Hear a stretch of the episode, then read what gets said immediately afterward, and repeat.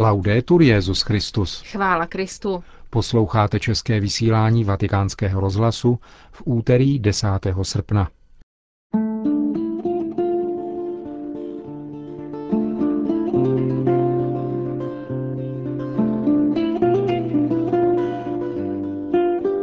Spojených státech byl odložen jako neopodstatněný jeden z občanskoprávních procesů proti svatému stolci v souvislosti s případy sexuálních zneužití spáchaných některými duchovními. To a další zprávy uslyšíte v našem dnešním vysílání, kterým vás provázejí Milan Glázer a Markéta Šindelářová.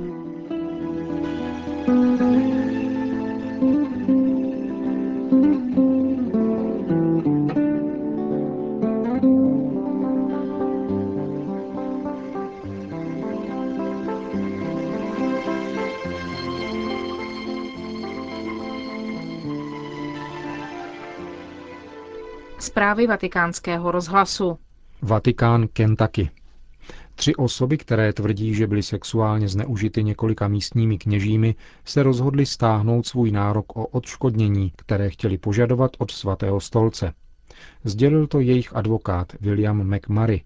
Podle právníka svatého stolce Jeffrey Lena to dokazuje, že občanskoprávní kauza, která měla být předložena soudu, byla ve své podstatě pomílená Podobně se k tomu vyjádřil také tiskový mluvčí svatého stolce otec Federico Lombardi, který řekl, že svatý stolec tuto zprávu přijímá s uspokojením.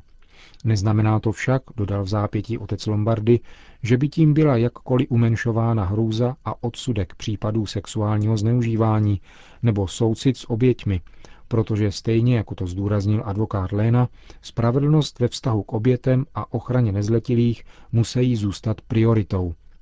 Nicméně je pozitivní, že šest let trvající kauza, v níž byl obvinován svatý stolec ze zatajování těchto případů a která měla velice silnou ozvěnu ve veřejné mínění, byla nakonec vyřešena tím, že obvinění bylo od samého počátku neopodstatněné, řekl vatikánský tiskový mluvčí v odpovědi na dotaz novinářů.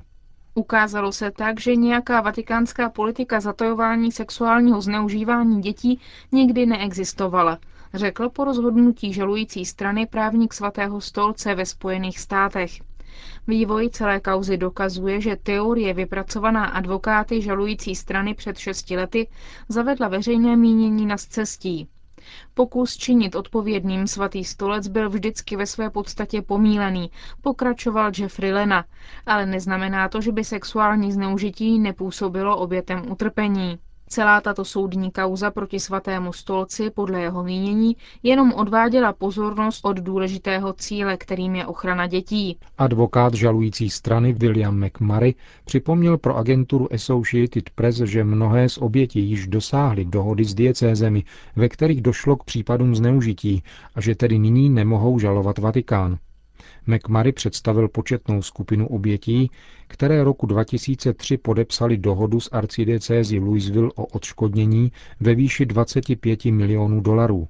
Mezi těmi, kdo tuto dohodu podepsali, je také jedna z obětí, která se později pokoušela vinit Vatikán. Další dva případy týkající se domělého sexuálního zneužití jsou staré několik desítek let.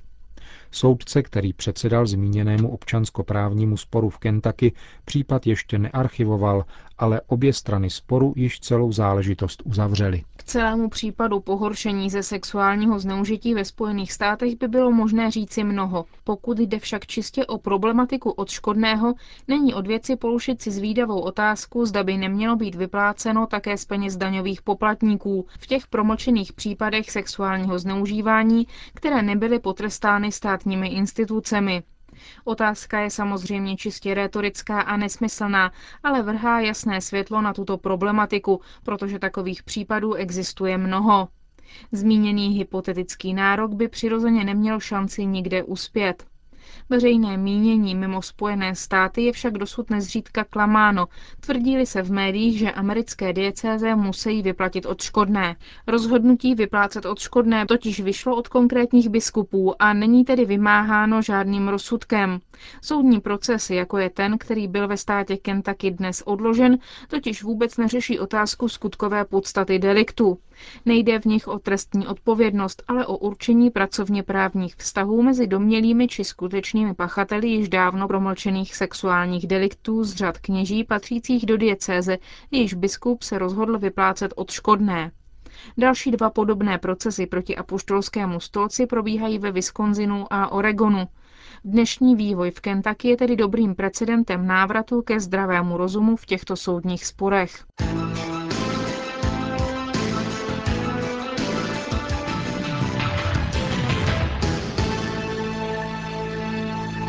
Glasgow. Skotský metropolita z Glasgow Monsignor Mario Conti vydal pastýřský list v souvislosti s blížící se návštěvou Benedikta XVI. ve Spojeném království. Svatý otec, jak známo, navštíví také Skotsko, kde se setká s královnou Alžbětou II. Glasgowský biskup ve svém pastýřském listě věřícím říká, že v posledních dnech nás Satan prosíval jako pšenici a dnes potřebujeme přítomnost Petra, aby nás upevnil ve víře. Půl druhého měsíce před papežovou návštěvou vybízí místní pastýř k duchovní přípravě na tuto jedinečnou událost. Arcibiskup Conti vyslovuje chválu skotské vládě za péči, kterou věnuje důstojnému přijetí svatého otce. Věřící pak prosí o pomoc a pohostinnost při přijímání poutníků, kteří do Glasgow přijedou i z ostatních regionů Skotska. Indie. Indičtí křesťané dnes pořádají den protestu proti diskriminaci křesťanů a muslimů, pocházejících z řad tzv. kasty nedotknutelných. Komise při biskupské konferenci Indie, která se zabývá obhajobou práv členů této kasty, vyzvala k vyvěšování černých vlajek na kostelech a církevních budovách. Černé vlajky mají indické společnosti připomenout, že křesťané i muslimové pocházející z kasty Dalit jsou diskriminovaní a obracet tak pozornost k jejich spravedlivým nárokům. Obě skupiny příslušníků této kasty, křesťané i muslimové, žádají stejná práva bez ohledu na náboženské vyznání. Boj proti kastovnému rozdělení lidí je v Indii jedním ze silných témat i mezináboženského dialogu. O vzniku tohoto protestu vypráví otec Bosko z jezuitského sociálního centra v Sekunde Berat. V Indii máme kastovní systém. V rámci tohoto systému je 18% obyvatelstva takzvaně nedotknutelných. Nazývají se obvykle Dalit.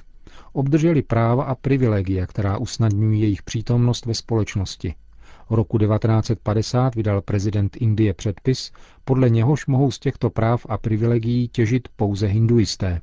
Všichni ostatní, tedy křesťané, muslimové, sikhové a buddhisté, o ně byli připraveni. Roku 1956 získali tato práva sikové a roku 1990 také buddhisté. Nadále jsou však upírána křesťanům a muslimům. Největším privilegiem je počet míst ve školách vymezených pro dality, záruka pracovních míst v úřadech a státních institucích a také právo, jež je chrání před nátlakem ze strany členů jiných kast. Otec Bosko dodává, že se bojuje také za to, aby křesťané i muslimové původem Dalit obdrželi status registrovaných kast. Tento status zaručuje menšinám jejich práva a privilegia. Dvě třetiny indických křesťanů tvoří právě příslušníci kasty Dalit. Bagdád. Chaldejský arcibiskup Kirkuku Monsignor Louis Sako vyzval v poselství k začátku ramadánu irácké muslimy, aby byl tento měsíc nejen časem modlitby, ale také odvahy k odpuštění, smíření a spravedlnosti. Monsignor Sakov dnes v zveřejněném poselství také nabádá křesťany, aby respektovali city svých muslimských bratrů, aby nejedli na veřejnosti a nosili skromné oblečení. Jménem křesťanů v Kirkúku stojí v poselství, bych rád vyjádřil muslimským bratrům naše upřímné přání, aby byl tento měsíc časem růstu cností. Ramadán je také příležitost najít odvahu k odpuštění, ke smíření a spravedlnosti, k uzdravení ran Iráčanů a k nalezení pokoje, bezpečí a stability důstojného života – Arcibiskup poselství neopomenul ani politickou situaci. Pět měsíců po volbách se politickým stranám ještě nepodařilo sestavit funkční vládu. Doufáme, že nová vláda, vláda národní jednoty, schopná přijmout plnou odpovědnost, vláda pro všechny Iráčany a nejen pro část z nich, bude sestavena už brzy. Ramadán je devátý měsíc muslimského kalendáře a patří mezi pět pilířů islámu.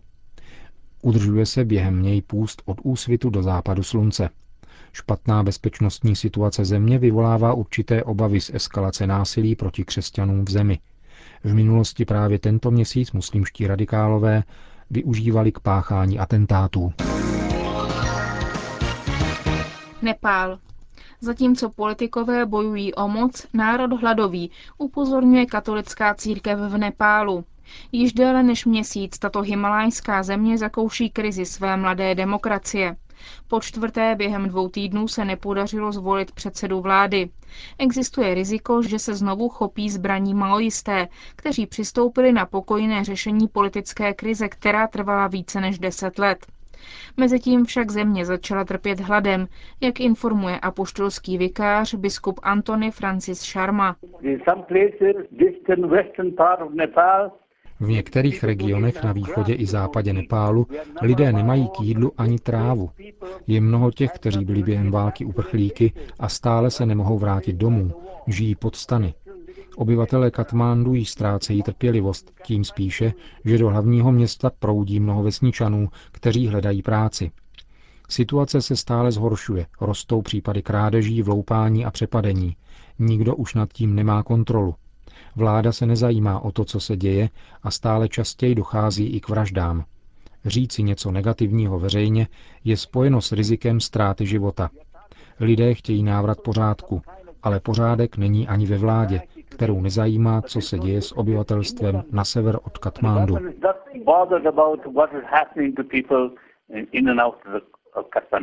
Biskup Sharma dodává, že naději může dát zemi jedině civilní vláda. Nepálští maoisté se však snaží zvrátit mír, na který přistoupili před čtyřmi roky a pokoušejí se manipulovat ostatními politickými stranami i přesto, že ve společnosti nemají podporu většiny.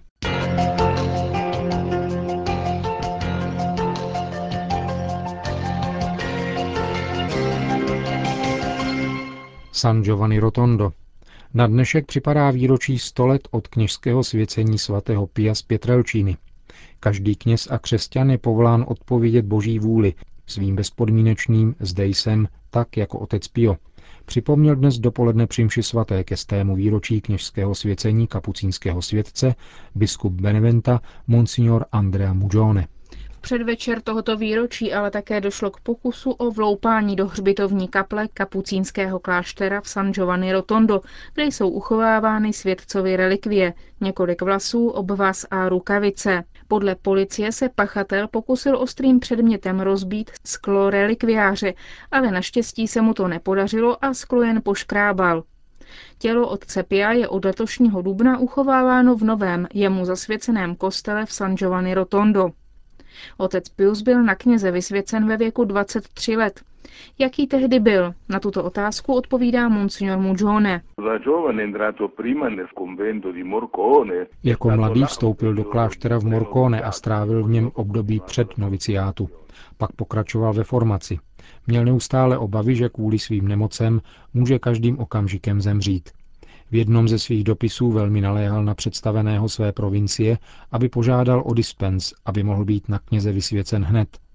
A když mu bylo 23 let a pár měsíců, byl vysvěcen. Šest let pak žil ve farnosti se svým utrpením a útoky zla, které činili jeho noci neklidnými. My v souvislosti s otcem Piem často zdůrazňujeme obraz Krista ukřižovaného, ale musíme dodat, že není jen obrazem Krista ukřižovaného, ale Krista ukřižovaného a zmrtvých vstalého.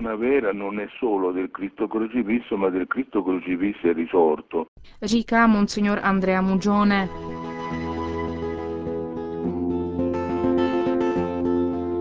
Končíme české vysílání vatikánského rozhlasu. Chvála Kristu. Laudetur Jezus Christus. thank you